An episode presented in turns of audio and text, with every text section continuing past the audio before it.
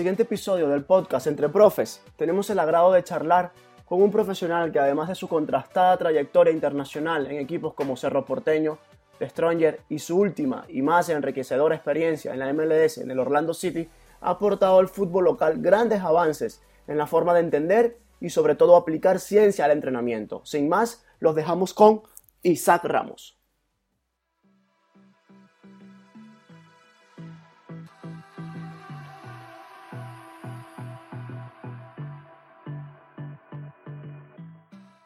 Primeramente, eh, saludarte, Isaac, y darte las gracias por, por tu tiempo. Rudy, hola, ¿qué tal? ¿Cómo estás? ¿Qué tal, Isaac, Salvador? Este, bueno, eh, es, un, lujo y un placer poder, poder tener a, Isaac, eh, un venezolano que, que, ha, que ha traspasado fronteras y que, y que ha llevado el nombre del, del profesional venezolano un, peldaño, un peldaño arriba por, por, su, por su paso por quedando campeón en Bolivia, estar en la MLS, siendo, siendo el primer venezolano eh, como preparador físico en, esta MLS, en la MLS, también el paso en Paraguay y bueno, también su experiencia en Venezuela, quedando campeón ya repetidas veces y, y también con selecciones menores y estar también cerca de, de la selección mayor. ¿Qué tal, Isaac? ¿Cómo estás? Hola, muchachos, ¿qué tal? Muchas gracias por, la invitación a esta conversación.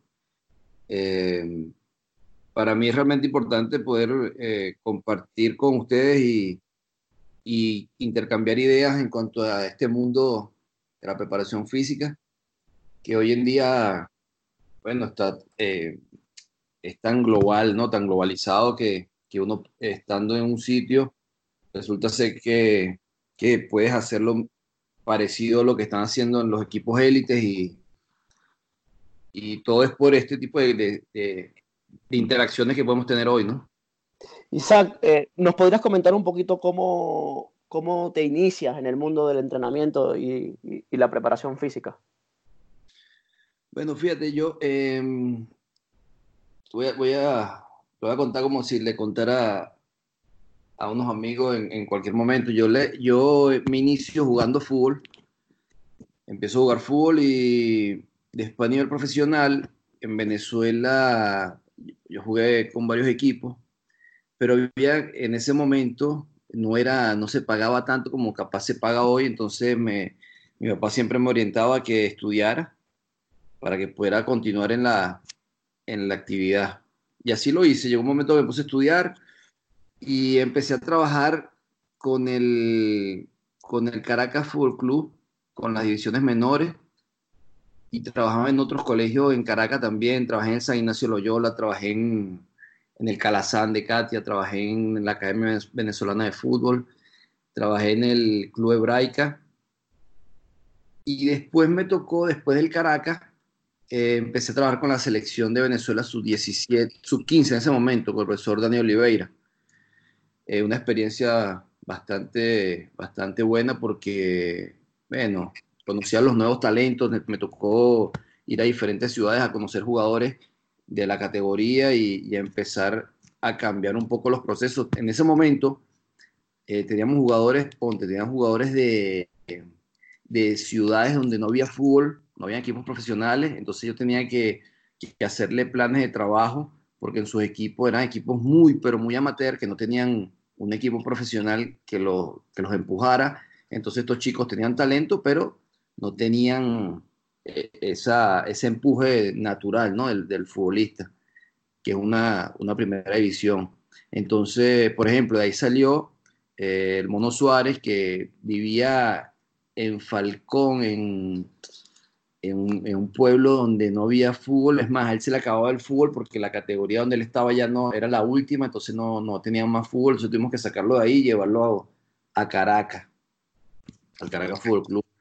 Salió Romulo Otero de esa generación, una generación bien bonita. Eh, Fernando Aristigueta, Alexander González, no sé si la recuerdan, ¿no?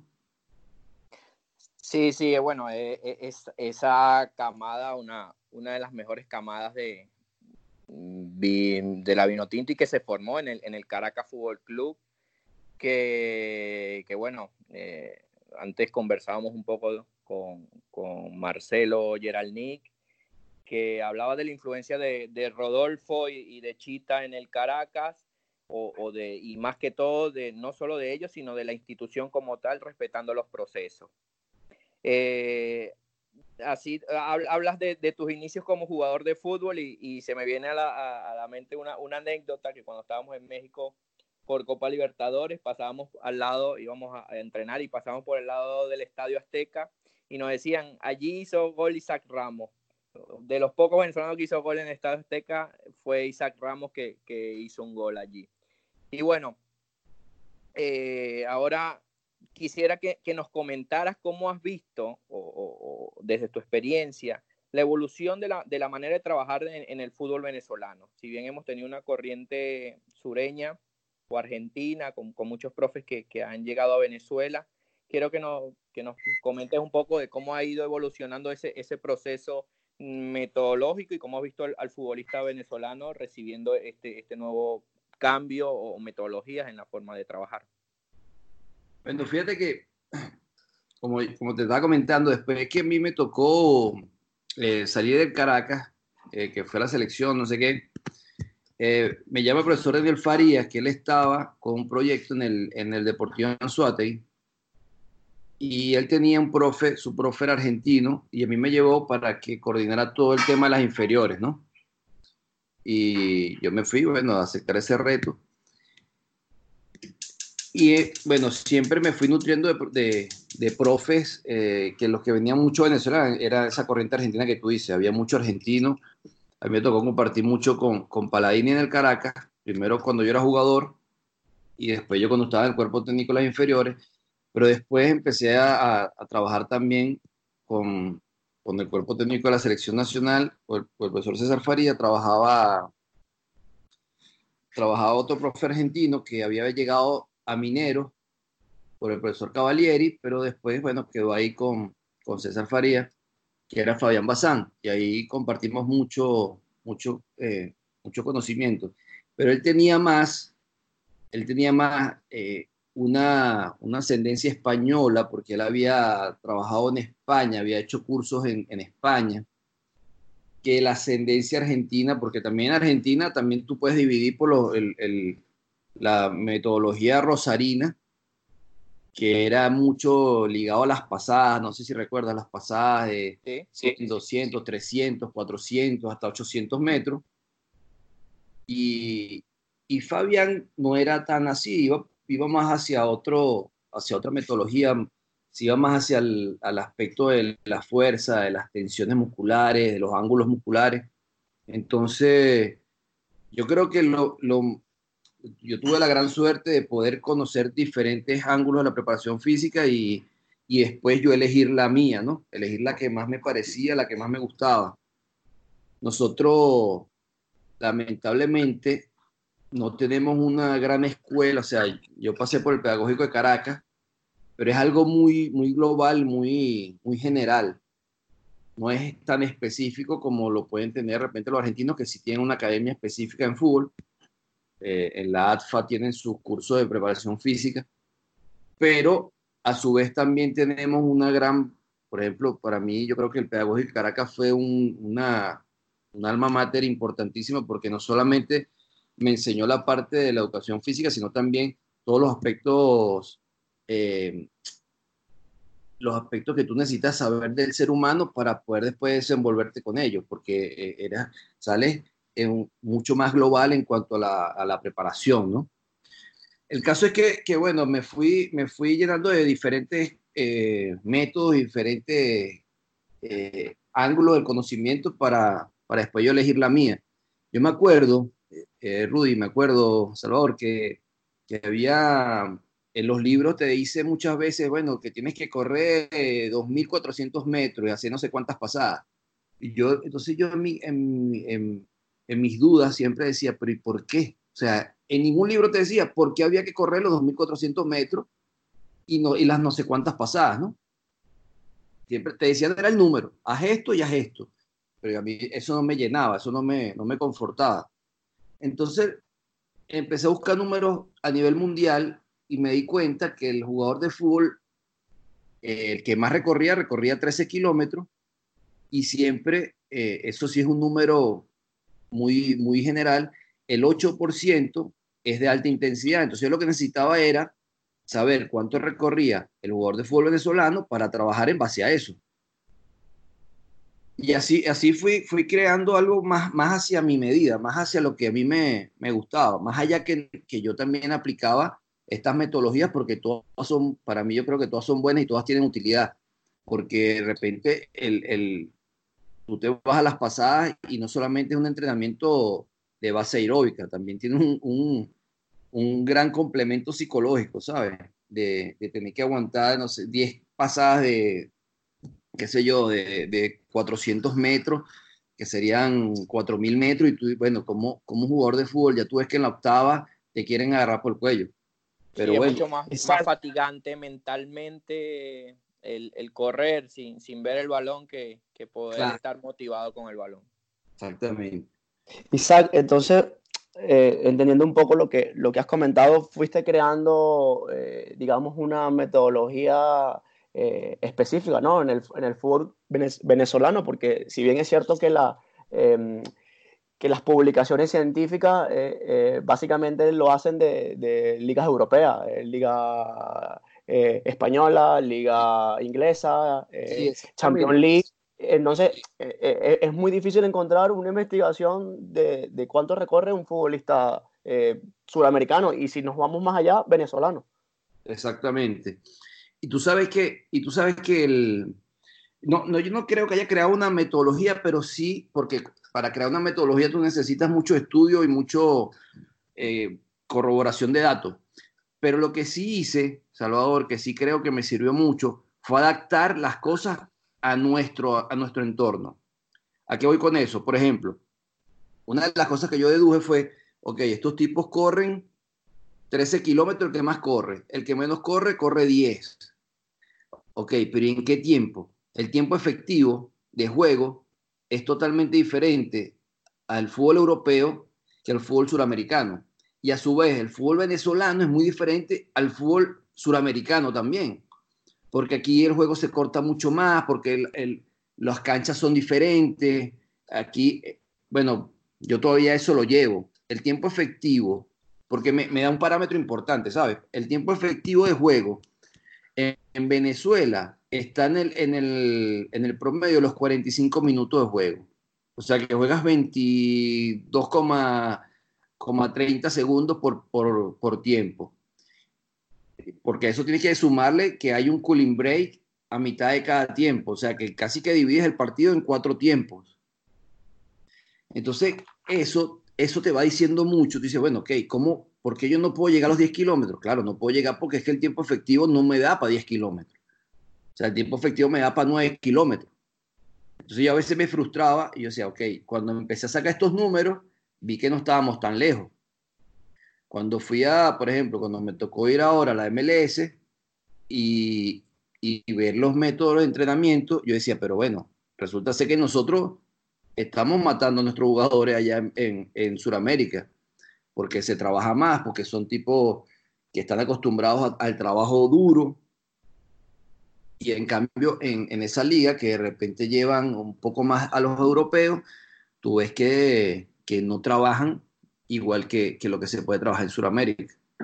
Mira, te, te, voy a contar esta anécdota que me pasó en Bolivia, eh, perdón, en Paraguay.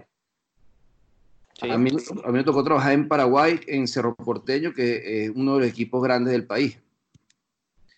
Cuando nosotros llegamos con una metodología de, de bueno, que vamos a, trabajar con la pelota, de que hay que, el, tiempo de la pretemporada era corto, había que trabajar y de una vez implementar la pelota porque ya no daban los tiempos, o sea, no tenías tanto tiempo de hacer una pretemporada en seco. Un día se me acerca uno de los muchachos y me dice, profe, y nosotros no vamos a, a correr. Y yo, entonces yo le explico, no, pero es que estamos corriendo. Pero bueno, o sea, estás corriendo, pero está la pelota de, no, no, pero correr, correr. Que, los tipos querían correr porque, porque había una, eh, estaba erradicado allá, pero muy en, el, en, el, en lo profundo de su ADN, las pasadas porque venían de esa metodología de los argentinos, pues de tener que hacer pasadas, de correr, de correr, de correr. Entonces yo sentía que no era una pretemporada, sino corrían. De ese y has tocado... Sí, sí, continúa, continúa. Discúlpame, de ese equipo que te digo que que trabajamos más con la pelota y más. Ese equipo tenía un, era un equipo muy grande, de jugadores muy grandes, de jugadores que ya estaban, ya estaban cerca del retiro. Habían varios jugadores por, arriba de los 34 años. Y con ese tipo de pretemporada, los tipos sintieron que pudieron jugar tres, tres, tres temporadas más.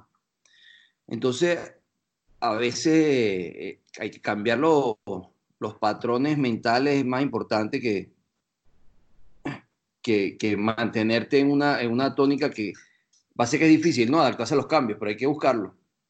Disculpa, Salvador, que te interrumpí. No, no, no eh, eh, justamente te iba a preguntar algo con relación a eso, ya que has estado en diferentes contextos, ¿no? Venezuela, Estados Unidos, Bolivia, Paraguay. ¿Qué, qué crees que es el aspecto fundamental que diferencia un sitio de otro? Mira, sin duda, tienes que, conocer un poco la idiosincrasia del, sitio donde estás. son todas muy diferentes, son todas muy... Y tienes que, adaptarte tú, no hacer que los demás se adapten a ti. Porque es más fácil que te adaptes tú a que se adapten 30 jugadores a, tus formas. Y el, el convencimiento es, es, sumamente importante. El convencer al jugador no solamente de decirle vamos a correr y vamos a hacer esto, no, ¿por qué lo vamos a hacer? Darle una explicación, porque el jugador la necesita a veces. Y la, por ejemplo, en Bolivia, en, mismo, mira, te voy a, contar esto, en el mismo Bolivia, la idiosincrasia de cada región es diferente. A mí me tocó trabajar en La Paz, donde el paseño, el, jugador de ahí, de, la altura, eh, o sea, socialmente ellos son muy sumisos, son personas muy sumisas que ellos se callan y, trabajan, pero el día que no les gusta algo, lo dejan de hacer y ya, y, pierden, te pierden la fe. A diferencia del de Santa Cruz, que el de Santa Cruz, él es más como, como decirte, el oriental de acá de Venezuela, que siempre tiene algo que decir, siempre revira, siempre, siempre pelea las cosas. Entonces, tienes que saber manejar esa, esa, esas formas, ¿no? En, Estados Unidos, imagínate tú, en Estados Unidos me tocó trabajar con jugadores de Europa, con jugadores de americanos muy pocos, con suramericanos, con centroamericanos.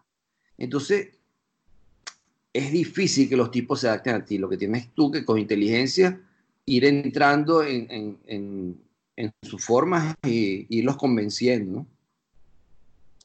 Isaac, eh, ha hablado de adaptación y de convencer con, no solo con la palabra, sino con el trabajo eh, al, jugador en, diferentes, en diferentes lugares y, culturas. Y mismo dentro de un país con multiculturas, porque tendría jugadores de varios países y, hasta de varios idiomas.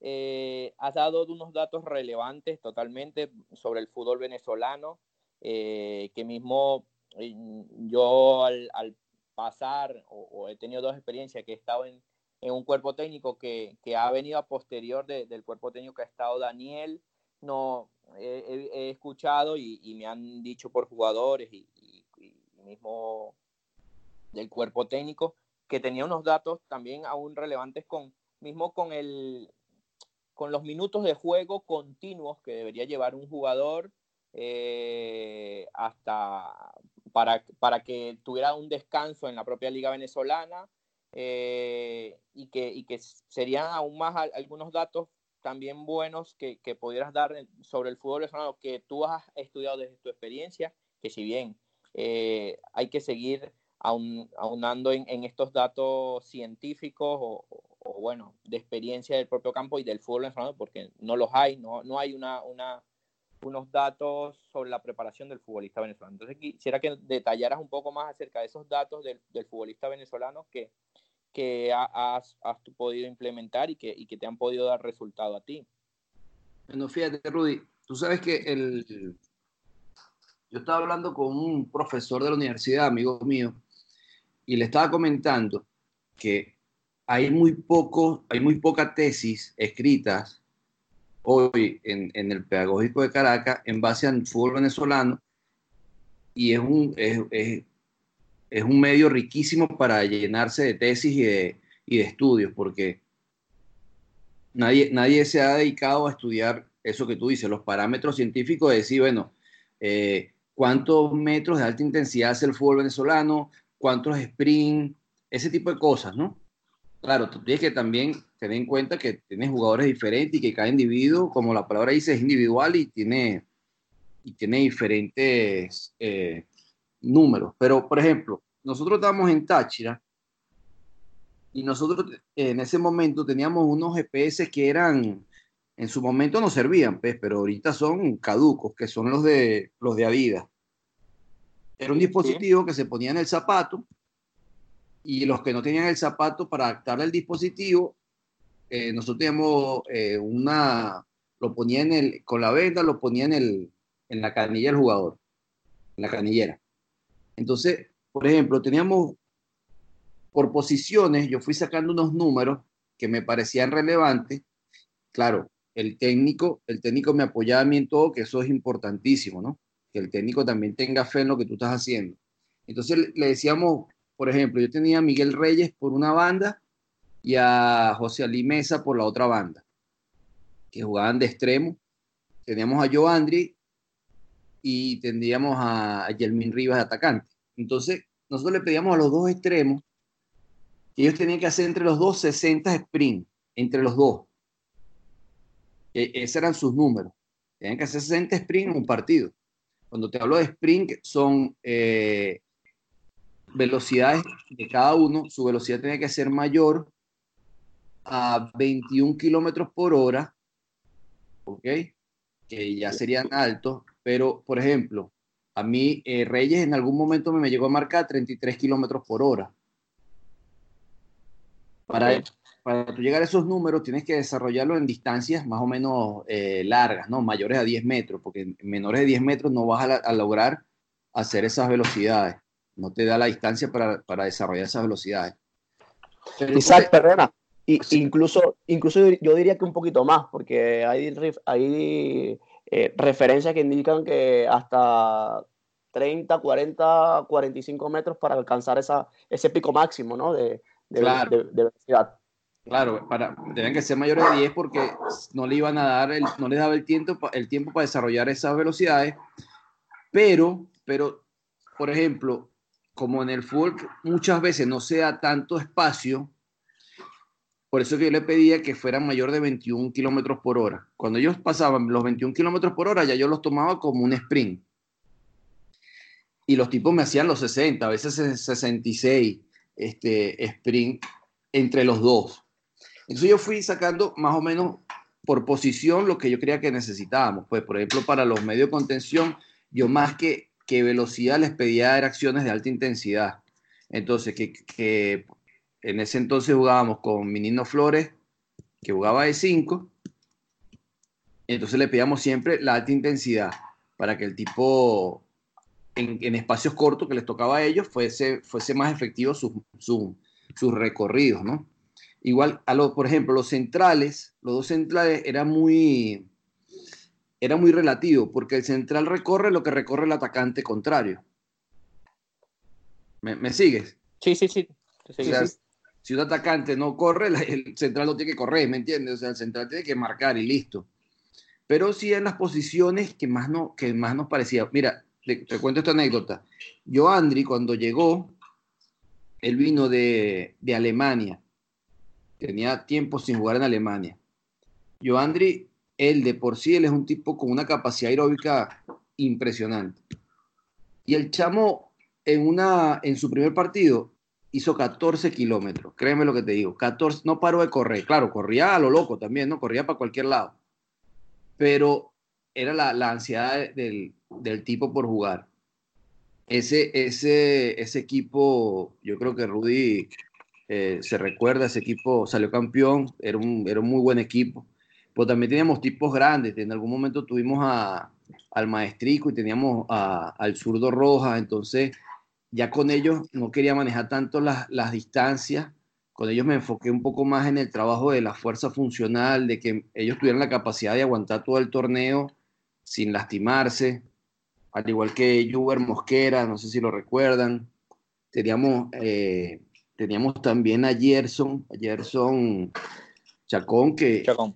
Sí, que venía, Gerson Chacón venía de Petare, de muchas lesiones porque entrenaban en grama artificial y él no jugó todo un semestre, no me acuerdo por qué situación personal no pudo jugar. Entonces, imagínate tú cómo tenía que cargar, o sea, tenía un equipo por un lado joven y por otro, por otro lado viejo que tenía que, viejo entre, o sea, entre comillas, ojo, no me malinterpreten. Sí, de, de, de una edad sí, sí, sí. mayor y con, con más, mucha más experiencia que, que quizás los jóvenes que tenían que llevar otro tipo de para, preparación también. Claro. Entonces, bueno, ahí no, pues verdad que fue una, una, linda experiencia. Entonces, esos números, lo que tú decías, Rudy, volviendo a la pregunta, yo creo que sí, que hay que, hay que ser un poco más precisos y tratar de desarrollarlos mejor para, para que nuestro fútbol vaya creciendo. La realidad sí. es que nuestros futbolistas están creciendo, ¿sabes? Nuestros futbolistas ya se están, son más profesionales, son tipos que, que ya entienden que, que su físico es su, es su, su, su mayor eh, activo y que si no lo cuidan, lastimosamente van a quedar fuera de carrera rápido. Y creo que también Exacto. fue muy, muy importante el, el, el tiempo que también le, le la, la, directiva y, y, la confianza que, que tuvieron ustedes en, en ese proceso, que, que, les dieron ese tiempo de, de ir fortaleciendo un grupo que, que, tuvieron, que provino también de, de Lanzuategui, más otro grupo, como tú hablas, de, de jugadores de, de, mucha experiencia que, que ustedes lo lograron integrar muy bien y que, y que pudieron eh, al final quedar campeón en, en, ese, en ese, clásico, en, en el Olímpico y, y después eh, por la estrella, lo que después no, no pudieron continuar, que si esa, esa, eso ya, ya, ya es, le, le, doy gracias también a ustedes porque dejaron un grupo muy, muy, muy bueno y que, y que nos ayudó a, a nosotros a, a seguir eh, en la Copa Libertadores y, y poder llegar a, a, la final del torneo local. Creo que sí. también es, es, bien importante lo que, lo que es generar un, un grupo mmm, muy fortalecido, con, con, viendo bien los referentes o los líderes y que esos líderes sean positivos a la hora también de, de trabajar, aparte también de lo, de lo que implica una, una plaza como es San Cristóbal, de donde, donde la, la obligación es es ganar y no es ganar 1 a 0, sino que te piden ganar 5 a 0, o sino siempre hay una exigencia constante que quizás sí. en, en, en, otros equipos no, no, no la hay mmm, como lo hay en, en San Cristóbal. Sí. Digo exigencia externa también. Cambiando un poquito, cambiando un poquito de tema, ¿no? Y, y, y ya eh, que has comentado que, Isaac, que has estado en diferentes, eh, en diferentes contextos, eh, me surge una pequeña duda. Eh, ¿Cómo crees que ha, que ha, evolucionado tu forma de entender la preparación física desde que comenzaste por allá en el Caracas Fútbol Club hasta, a, hasta ahora que estás aquí charlando con nosotros? No, fíjate, Salvador, yo creo que en ese momento era, era muy inmaduro en cuanto a mi área de trabajo, era muy cerrado. Hoy soy mucho más abierto y más, creo que es más lo que escucho que lo que hablo. Entonces eso me ayuda a poder desarrollar mejor eh, mi área de trabajo. Por ejemplo, eh, a mí me tocó ahora trabajar con, con Nani, el portugués, el paisano de Rudy. Sí, sí.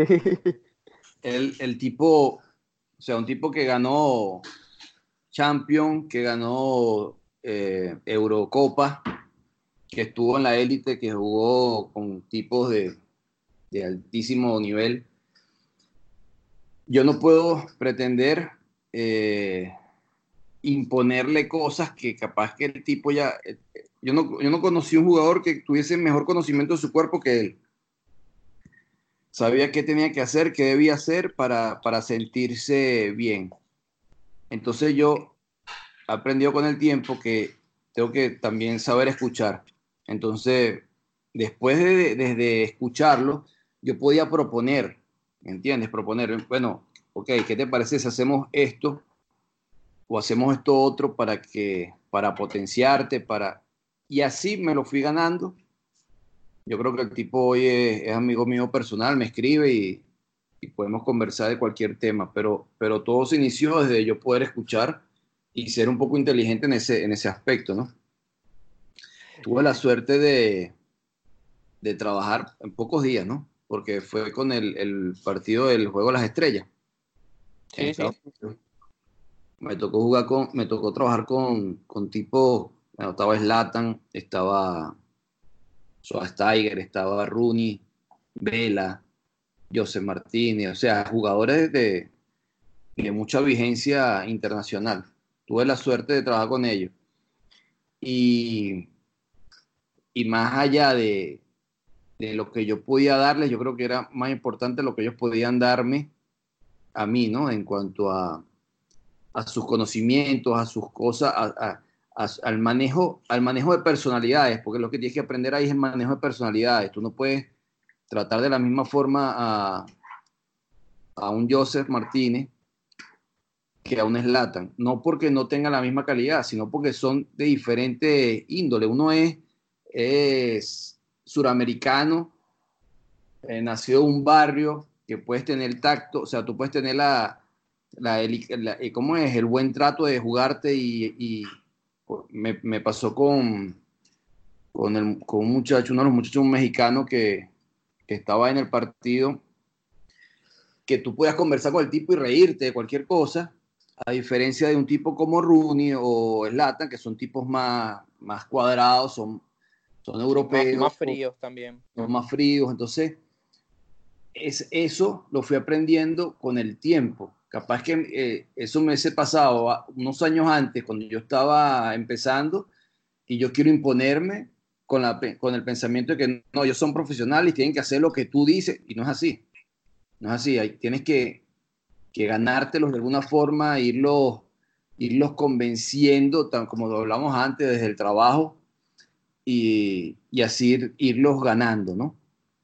Porque, porque o sea, por ejemplo, tú ves al, al profe Ortega del Atlético de Madrid, que es un señor que, debe, o sea, por toda la experiencia que tiene, todos los años que tiene, ya, ya él emana un respeto diferente, ¿verdad?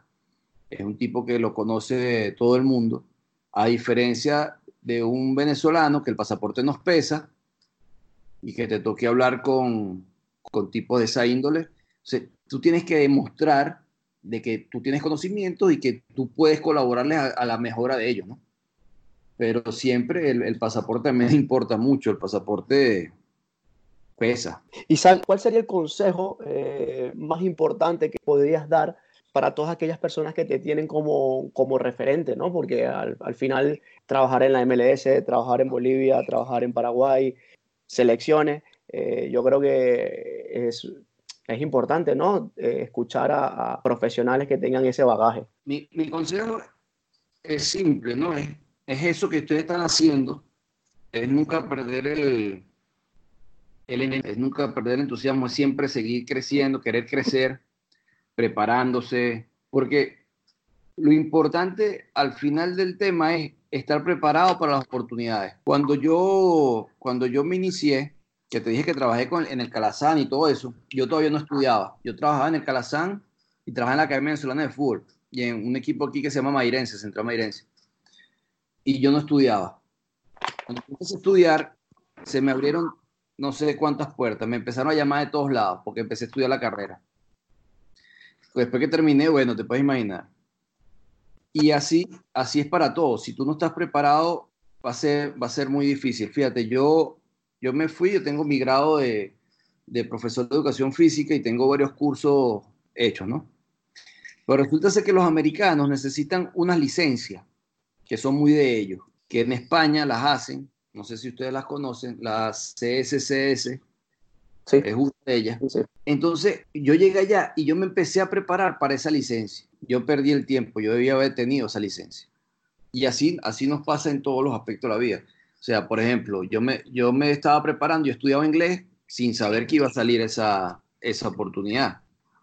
Salió la oportunidad y de alguna forma lo poco que había aprendido me, había, me sirvió. Entonces, mi único consejo es mantener el entusiasmo, seguir preparándose, seguir estudiando, porque el que hace las cosas con pasión, finalmente te, te llegan tus oportunidades. O sea, hoy, yo, sabes que yo estaba estudiando, o sea, mi, en, mi, en mi cabeza siempre tuvo la, la inquietud de hacer un posgrado en Portugal, porque te acuerdas que de Portugal, de la Universidad de Oporto, salió todo el tema de la periodización táctica y todo eso, ¿no? Sí, correcto. Entonces yo dije, bueno, yo tengo que aprender portugués porque en algún momento voy a tener la oportunidad, o sea, me, me, voy a ir para Portugal a hacer ese posgrado. En Paraguay yo empecé a estudiar inglés y portugués. Tenía clases, contraté una profesora portugués y una inglés y así andaba. Por cosas de la vida, me tocó ir a trabajar a Estados Unidos en un equipo donde el dueño es brasilero y donde mucha gente que está allá adentro habla portugués porque son brasileros y entonces si no, te voy a decir que lo hablo perfecto y que me puedo sentar con, qué sé yo, con, con el presidente de Portugal a conversar. Pero bueno, lo entendía, ¿me entiendes? Podía, podía conversar con, con, la, con la gente. Conocí en, en Estados Unidos, conocí un brasilero que él era, el, fue, él fue, él llegó al Orlando City porque lo llevó Kaká porque era su, su fisioterapeuta. Imagínate tú, un tipo que trabajó en el Real Madrid, trabajó en, en Milán, que trabajó en Sao Paulo. Yo lo tenía que aprovechar ese tipo de alguna forma. Todos los días me sentaba a hablar con el tipo, hablar de que me contara, que me contara historias, que me, que me hablara. Y él me hablaba en portugués y yo, yo podía entenderlo. Entonces, vuelvo a lo del consejo. No parar de estudiar, no parar de estudiar, mantenerse firme en, en, lo que uno cree y, y darle para adelante porque la oportunidad te va a llegar. Isaac, ya para, para ir cerrando y, y ya con, con, dos, dos preguntitas eh, terminamos eh, esta charla que, que, ha sido para mí una, una de las más eh, que, que, he, que, he, podido aprovechar más y que, que me, ha, me, me, ha, encantado también porque hemos hablado de datos de, sobre, sobre el, mi propio fútbol venezolano, eh, datos también sobre, sobre tu experiencia como venezolano en, en, en otro fútbol en, en otros países que, que, has abierto puertas sin duda a, todo el profesion, a, profesionales venezolanos. Quisiera que también, hablando esto de la preparación, ¿qué, qué libros o, qué, qué cursos estás realizando ahora? O, o, cuáles te gustaría recomendar que, que tú veas que, que son fundamentales o, o, importantes o que te han ayudado más a ti a crecer? Bueno, fíjate, yo, yo hice varios cursos en Argentina. Yo recomiendo hacer el de la ADFA. Yo no lo tengo, tengo que hacerlo. Pero es por, porque, por ejemplo, en Europa, nuestro, nuestro pensum, el pensum venezolano de, del Colegio de Entrenadores, no lo aceptan. Es muy bajo. ¿Cuál aceptan? El de Argentina. Entonces, yo recomiendo ese curso, el, ese, ese que te digo del CSCS, ese me parece una buena herramienta para los preparadores físicos. Es un libro que yo, eh, yo compré ahí en España, ustedes están ahí lo, y lo tienen más cerca. De verdad que es un curso que hay que hacer. Todos los años se actualiza, o sea, creo que, que pagas una, una, cuota, una cuota anual para mantenerte inscrito, pero sí te lo piden en muchas partes del mundo, el CSCS, eh, ese yo lo recomiendo. Y después, bueno, los cursos, por ejemplo, hay muchísimos cursos españoles a distancia y todo ese tipo de cosas que siempre te van a ir, te van a ir complementando. Mucho, pasa que a veces son como repetitivos, ¿viste? Hay que, hay que ir apuntándole bien porque de repente hace un curso te dijo lo mismo que el otro curso que pasaste y lo que hace es mal invertir la plata, pero... Sí, son, son también para, para complementar y, y como también tener un aval de, de esto y sin, sin, embargo también como lo hemos comentado anteriormente en otro, en otro, en otros capítulos que también las, las visorías en cuanto a distintas metodologías de trabajo ya sea en Europa en, Sudamérica o ahora mm, propiamente en, en Estados Unidos eh, es también algo muy relevante y mismo si estás dentro de Venezuela eh, eso, compartir, escuchar, ver también a, otros profesionales que estén en distintos equipos para, para uno también mantenerse actualizado. Exactamente, exactamente. La conversación, o sea, de qué, qué estás haciendo, cómo, cómo te está yendo mejor, qué te parece esto, ese tipo de cosas te da mucho crecimiento. Y nosotros en nuestra área, yo creo que somos un poco más abiertos que, que los entrenadores, ¿sabes? Y somos, somos un gremio un poco más, más amplio a conversar. A veces los entrenadores son un poco más celosos con, su, con sus métodos y lo que utilizan, pero nosotros no. Entonces yo siempre me he estado abierto a... Nosotros tuvimos la, la fortuna de, de, que cuando fuimos a los equipos tratamos de, de preparar gente para que quedara en los cargos.